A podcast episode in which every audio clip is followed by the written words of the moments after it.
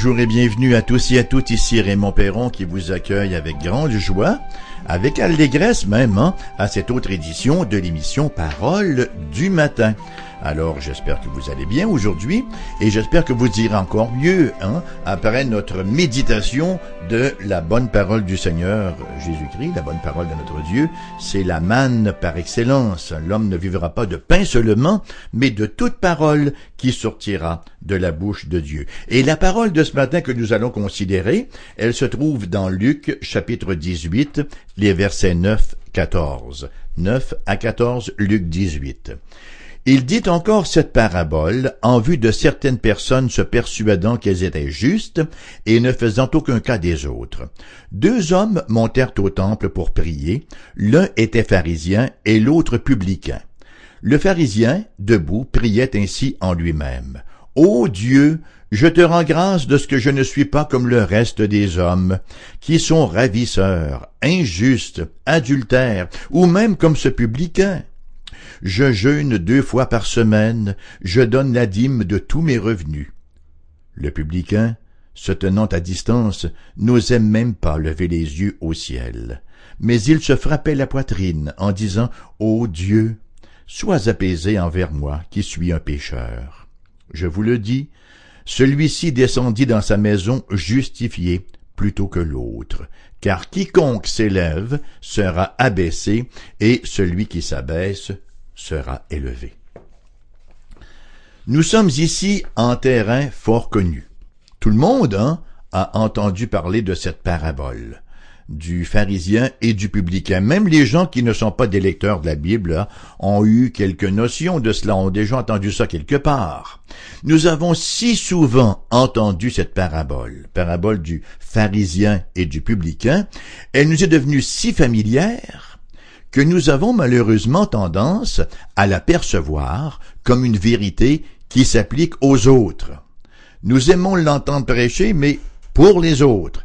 Et on se dit, ouh, ils doivent se sentir mal, ils doivent se sentir drôlement interpellés. Après tout, notre prière à nous, chrétiens, elle va comme suit, hein? Ô Dieu, je te remercie de ce que je ne suis pas comme ce pharisien. Et pourtant, et pourtant cette parabole demeure pertinente et applicable à chacun de nous pour la simple raison qu'en chacun de nous, il y a un pharisien qui sommeille et qui s'éveille au moindre déclic. Cette parabole, comme celle qui précède d'ailleurs, celle du juge unique et de la veuve, hein, elle traite de la prière. Alors, dans la parabole précédente, il nous a été enseigné que la persévérance dans la prière révèle ce que nous pensons de Dieu, révèle que nous sommes confiants en sa grâce et en ses bons soins. Dans la parabole de ce matin, nous apprenons que nos prières révèlent, et c'est souvent à notre insu, ce que nous pensons de nous-mêmes. Ici, Jésus nous rapporte deux prières. L'une, faite par un pharisien, et l'autre, faite par un publicain. Qu'est-ce que c'est qu'un publicain? Ben, c'est un collecteur d'impôts. Et l'une de ces prières-là conduit au ciel, l'autre conduit, à l'opposé, en enfer. C'est dire que le sujet n'est pas de moindre importance. Il y a une question de vie éternelle qui nous est révélée dans la prière de ces deux hommes-là. La parabole du pharisien et du publicain semble tellement simple trop simple peut-être, qu'on risque d'en faire une mauvaise lecture. On peut aller y puiser pour nos âmes un réconfort non fondé. Le but de la parabole, c'est l'inconfort que Dieu veut nous communiquer, mais il le fait dans sa grâce. Donc au verset 9, nous lisons, Il dit encore cette parabole en vue de certaines personnes se persuadant qu'elles étaient justes et ne faisant aucun cas des autres. c'est un, un danger contre lequel personne n'est inoculé. Personne ne peut se revendiquer d'être immunisé contre le danger de se croire juste en lui-même et ainsi de commencer à regarder les autres de haut. Donc, le récit commence en toute simplicité. Verset 10. Deux hommes montèrent au temple pour prier, l'un était pharisien et l'autre publicain. Quel pédagogue que ce Jésus. Le contraste voulu est évident. On ne peut pas avoir un plus grand contraste qu'un pharisien et qu'un publicain. Il faut nous rappeler que les publicains représentaient littéralement la racaille de la société juive, alors qu'ils œuvraient au troisième palier, au troisième niveau du système romain de taxation. L'Empire romain, Rome, en effet, imposait des taxes sur tous les peuples qu'ils avaient conquis, hein, mais la perception de ces taxes-là était déléguée à des contractants romains qui, à leur tour, faisaient appel à des subalternes juifs pour faire le sale boulot, c'est-à-dire la collection. Et le salaire de ces derniers, des subalternes juifs, venait de tous les extras, de tous les surplus qu'ils soutiraient de leurs compatriotes juifs. En fait, il s'agissait d'une véritable extorsion parce qu'ils chargeaient infiniment plus. Hein. On l'a vu avec Zachée d'ailleurs, si vous vous souvenez de cette euh, histoire, de ce récit-là. On comprend donc que les publicains étaient considérés comme des monstres. Et, pour dire le vrai, ils en étaient. En somme, ils représentaient les traîtres religieux et politiques de la société juive. Ils étaient méprisables au plus haut point. Alors, c'est pas étonnant qu'ils aient été disqualifiés de tout office public et même que leur témoignage n'était pas reçu dans une cour de justice. On les méprisait tellement, ils avaient tellement mauvaise réputation qu'ils ne pouvaient venir témoigner à la barre d'une cour de justice. Nous sommes ici en face de paria. Aujourd'hui, l'équivalent social d'un publicain, je ne sais pas, serait peut-être euh, au niveau de la réputation, là, un pusher, par exemple, ou, ou un proxénète. Voyez-vous, c'est quelqu'un qui prend avantage des autres, quelqu'un qui fait son argent malhonnêtement en abusant d'autrui. L'autre personnage maintenant. Ben, l'autre personnage, c'est un pharisien. Un pharisien, c'est-à-dire quelqu'un qui jouit d'une excellente réputation. C'est un religieux.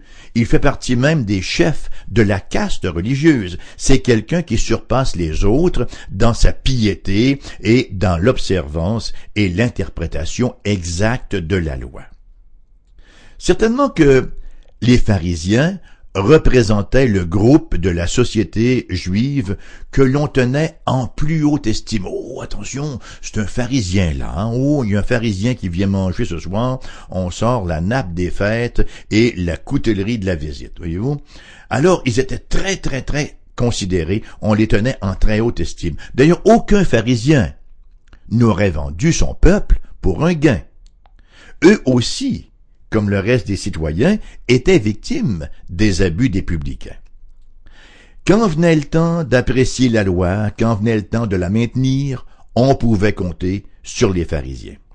Quel contraste donc Quel contraste nous est offert dans ces deux hommes qui montèrent au temple pour prier. En fait, la simple pensée qu'un publicain puisse prier, c'est une contradiction en soi pour la société de l'époque. Et pour faire une lecture adéquate de la parabole à travers les yeux d'un juif du premier siècle, il nous faut donc commencer avec ces images-là. Une image très positive et une très grande attente face aux pharisiens, qui représentent le bon gars ici, et à l'opposé, une image et une attente on ne peut plus négative eu égard au publicain qui lui incarne bien sûr l'escroc. Commençons donc par la prière du pharisien. Le pharisien commence sa prière de belle façon. Verset 11. Le pharisien, debout, priait ainsi en lui-même, ou priait ainsi à lui-même, parce qu'il priait quand même euh, à haute voix. Ô Dieu, je te rends grâce de ce que je ne suis pas comme le reste des hommes, qui sont ravisseurs, injustes, adultères beau début de prière. Sa reconnaissance de ce contre quoi Dieu l'a protégé s'avère très à propos. Je te remercie Seigneur parce que c'est grâce à toi que je ne suis pas comme cela. Il n'a volé personne, il ne s'est pas montré infidèle à son épouse, elle reste, elle reste, elle reste. Et c'est tout à fait approprié, il va de soi, de remercier Dieu de l'avoir rendu capable d'éviter des péchés graves. Et aux oreilles d'un juif, ce qu'il va dire ensuite, là, l'inclusion de, de, de, de l'autre partie de sa prière, ou même comme ce publicain, hein, je te rends grâce au Dieu de ce que je ne suis pas comme ce publicain, ben, ça semble être dans l'ordre des choses. C'est comme s'il disait au Dieu, je te rends grâce de m'avoir gardé de tomber dans cette sorte d'affreux péché comme ceux de ce publicain. Aujourd'hui, les termes de cette prière ressemblerait à peu près là à ceci. Ô Dieu, je te rends grâce de ce que je ne suis pas tombé comme plusieurs de mes contemporains dans la sensualité, dans les pratiques malhonnêtes, en somme, que je ne suis pas tombé dans une vie de gouttière, une vie déréglée de tant de gens qui ne fréquentent pas l'Église. Nous nous devons de remercier Dieu pour sa grâce dans nos vies. C'est l'évidence même. Sans la grâce, que serions-nous? Qui serions-nous? Cependant, il y a ici quelque chose de pervers.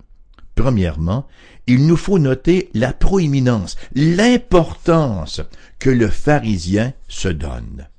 La position opposée du publicain, d'ailleurs au verset 13, hein, le publicain se tenant à distance, n'osait même pas lever les yeux au ciel, ben, cela suggère que le publicain, lui, s'est avancé dans le parvis d'Israël. Pardon.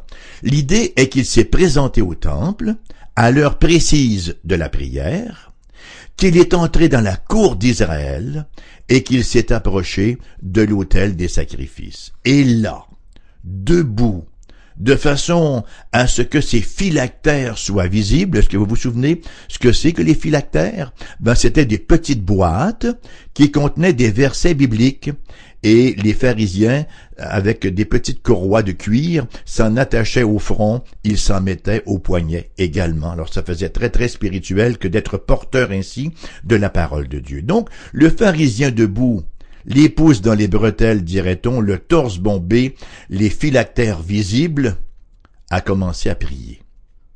Deuxièmement, il a prié à haute voix et suffisamment fort pour être entendu dans la cour. Il priait à lui-même, non pas en lui-même, mais à lui-même. Il était comme ce prédicateur américain, là, duquel on dit qu'il a articulé la plus éloquente prière jamais offerte à un auditoire. En d'autres mots, il a prié pour la galerie, voyez-vous? Troisièmement, sa prière était pleine de lui-même. Verset 11. Le pharisien debout priait ainsi en lui-même. Hein. Il priait à lui-même.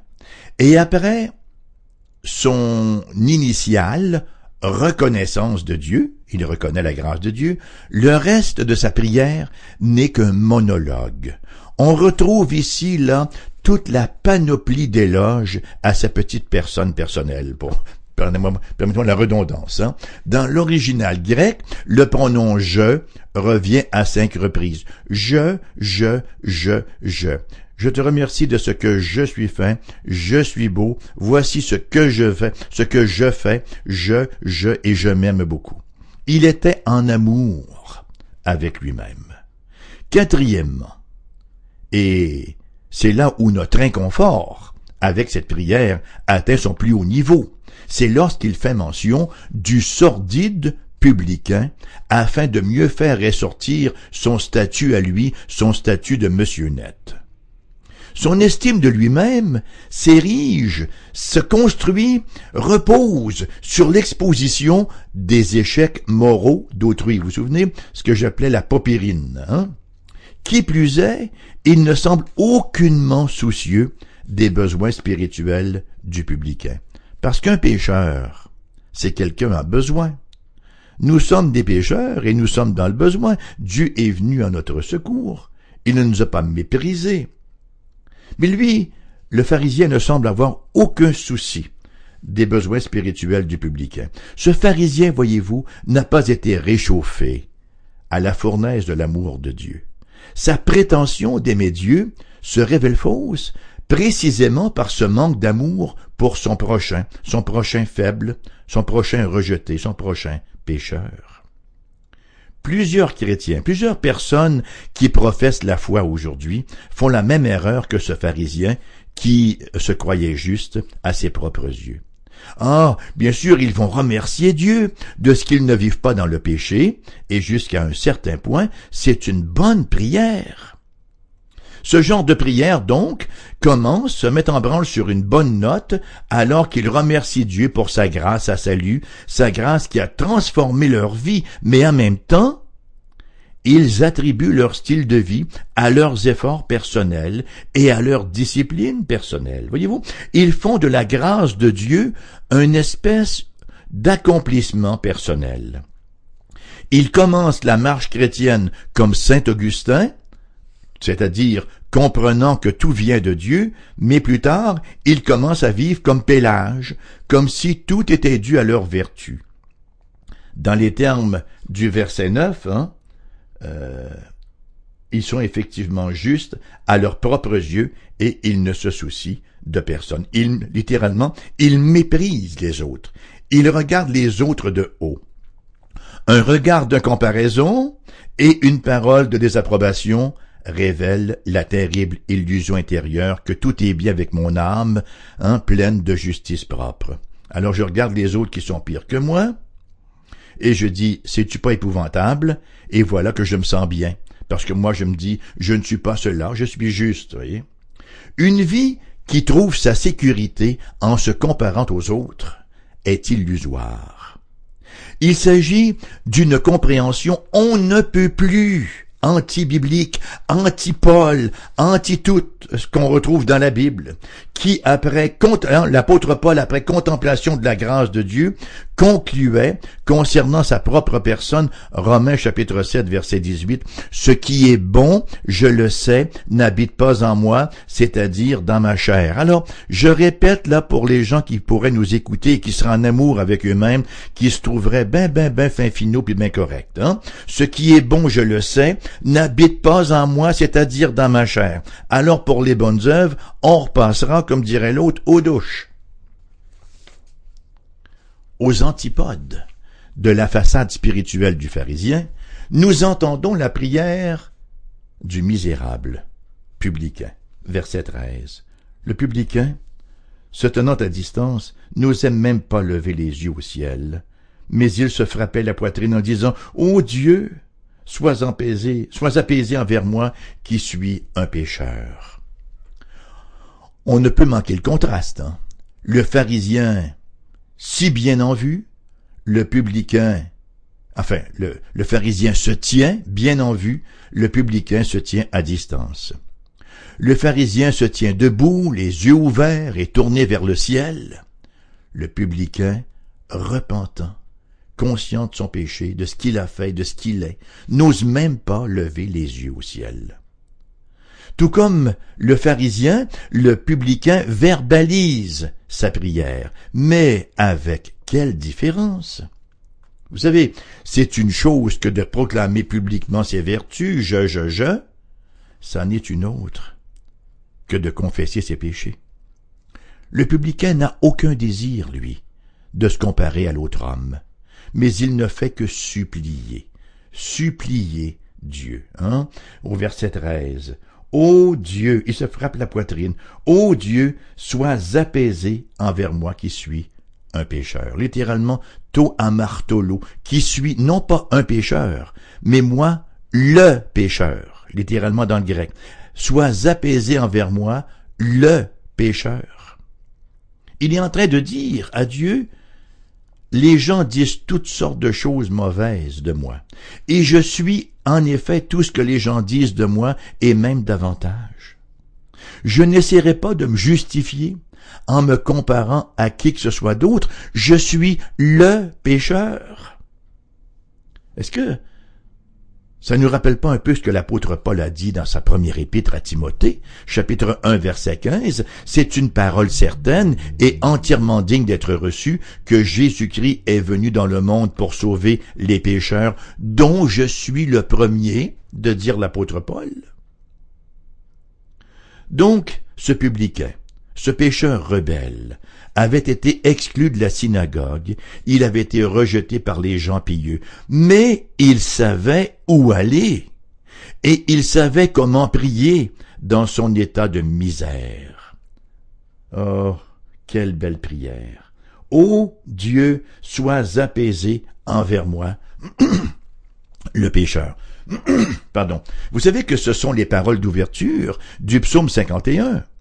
Le psaume 51, c'est le grand psaume pénitentiel de David après son adultère et après son meurtre, alors qu'il se repent et qu'il rend grâce à Dieu pour son pardon.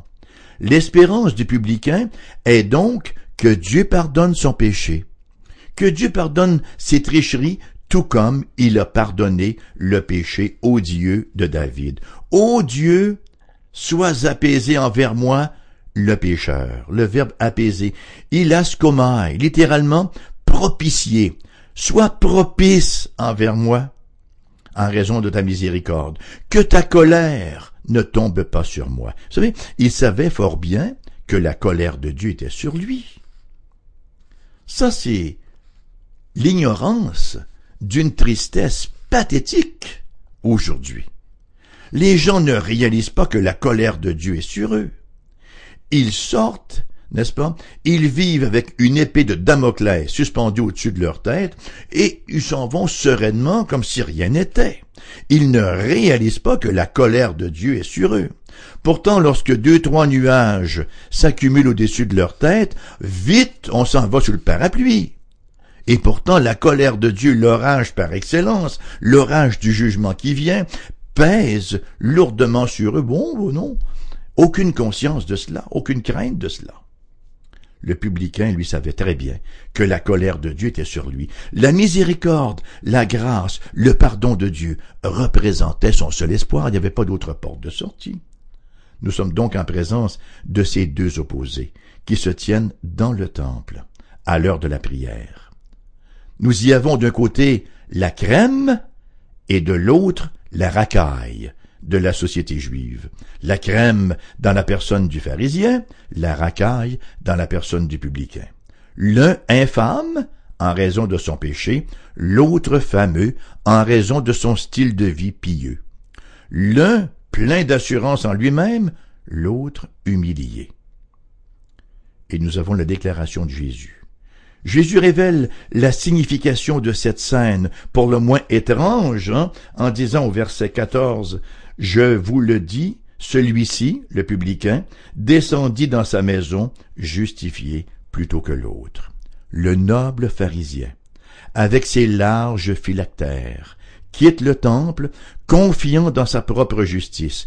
Quel dramatique contraste avec l'indignité spirituelle du publicain. Le pharisien se sentait puissant, grand. Cependant, se tenant sur ses propres mérites, lorsqu'il a quitté le temple, il n'était pas justifié. Il n'était pas accepté par Dieu. Que c'est pas une parole puissante, hein? une parole euh, qui nous invite à la réflexion? Je vous le dis, celui-ci, le publicain, descendit dans sa maison, justifié, pardon, plutôt que l'autre, plutôt que le pharisien qui n'est pas descendu justifié. Il a quitté le temple, il n'était pas accepté par Dieu, mais il demeurait au contraire sous la colère de Dieu. Quant au publicain, qui avait systématiquement fait son argent sur le dos des autres, de son peuple en plus, ce traître, euh, ce paria, par sa repentance et par le fait qu'il se soit jeté humblement dans la miséricorde de Dieu, il a quitté le temple justifié. Et certainement n'est-ce pas que sa vie a été transformée et comme Zachée, hein, il s'est repenti et il s'est détourné de sa vie de pécheur. Comme cela, lorsqu'il s'est repenti, lorsqu'il s'est jeté humblement dans la miséricorde de Dieu, comme cela, tout d'un coup, ses péchés se sont envolés. En un éclair, la colère de Dieu s'est détournée de lui. En un instant, il a reçu une nouvelle vie. Chers amis, ce texte a dû renverser les auditeurs du Seigneur Jésus-Christ. Et j'ai la conviction absolue qu'il en renverse plusieurs qui sont présentement à l'écoute de cette émission ce matin. La doctrine de la justification par la foi seule. La doctrine de la justification par la foi seule. Comment l'homme sera-t-il juste devant Dieu Par la foi seule? Ça, c'est au cœur de l'enseignement de Jésus et de toute la Bible. Et c'est une doctrine rendue possible en raison de l'œuvre du Seigneur Jésus-Christ. Oui, nous sommes sauvés par les œuvres, mais pas par les nôtres.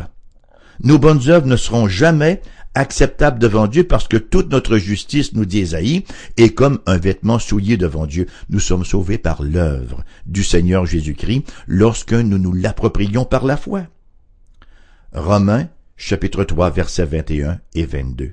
Mais maintenant, sans la loi, et manifester la justice de Dieu à laquelle rendent témoignage la loi et les prophètes, justice de Dieu par la foi en Jésus-Christ pour tous ceux qui croient. Et Jésus, de conclure, dans la dernière verset, dans la dernière partie du verset 14, car quiconque s'élève sera abaissé, et celui qui s'abaisse sera élevé.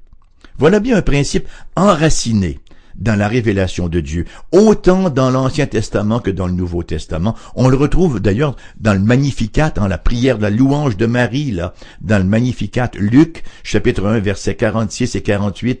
Et Marie dit, Mon âme exalte le Seigneur parce qu'il a jeté les yeux sur la bassesse de sa servante, non pas sur la hauteur, sur l'importance, non, il a jeté les yeux sur la bassesse de sa servante. Et elle poursuit encore Marie au verset 51 à 50 et 52.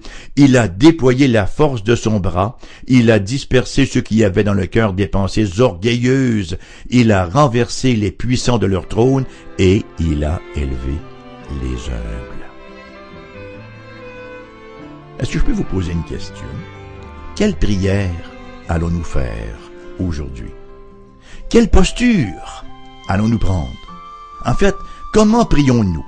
Prions-nous comme le pharisien ou prions-nous comme le publicain? Ce dernier est sorti du temple justifié plutôt que l'autre. Prions-nous comme le pharisien ou comme le publicain? L'éternité nous le dira. C'est tout pour l'émission de ce matin. À 14h cet après-midi, cependant, elle va reprendre l'antenne en rediffusion. Vous voulez nous contacter? Nous avons une adresse postale qui va comme suit. AERBQ, casier postal 40088 Québec QC G1H2S5. Notre adresse courriel, vous la trouverez sur le, euh, site web de la station, foifm.com.